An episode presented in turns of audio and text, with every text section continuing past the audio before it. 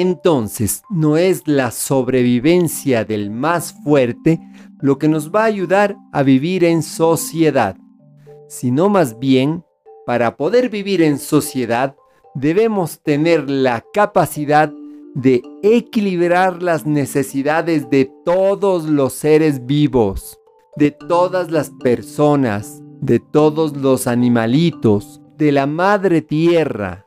con sus propias capacidades, con sus propias capacidades y con la conservación, reproducción del medio ambiente para continuar con el proceso evolutivo.